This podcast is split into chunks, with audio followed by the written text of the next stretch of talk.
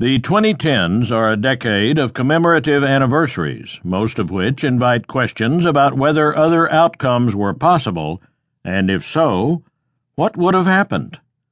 What if there had been no World War I or no Russian Revolution? The latter, incidentally, an unlikely occurrence had there been no such war. What if Napoleon had won at Waterloo in 1815? Or if the Jacobites had won in 1715? Or if there had been no Bohemian revolt leading to the outbreak of the Thirty Years' War in 1618. Or if Martin Luther had not nailed his complaints to the church door at Wittenberg in 1517.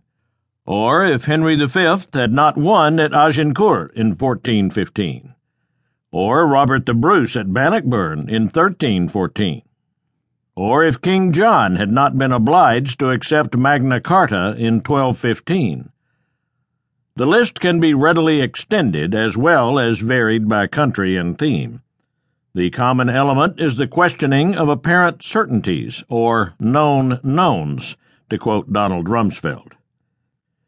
Indeed, what if books today take a prominent role in airport bookshops and have been a major publishing success over the last two decades.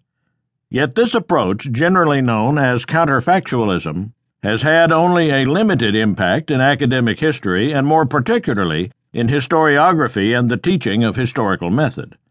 Indeed, there have been significant attacks on the counterfactual approach. This is unfortunate, as counterfactualism has much to offer. In this book, I offer a short guide to the subject one that is designed to argue its value as a tool for public and academe alike. In particular, I focus on the role of counterfactualism in demonstrating the part of contingency, and thus human agency, in history, and on the critique the counterfactual approach necessarily offers to determinist accounts of past, present, and future, and therefore its value for teaching and research. I also discuss how counterfactualism can explain structural questions, notably how the modern world system took the form it did and does, and the form it might take in the future.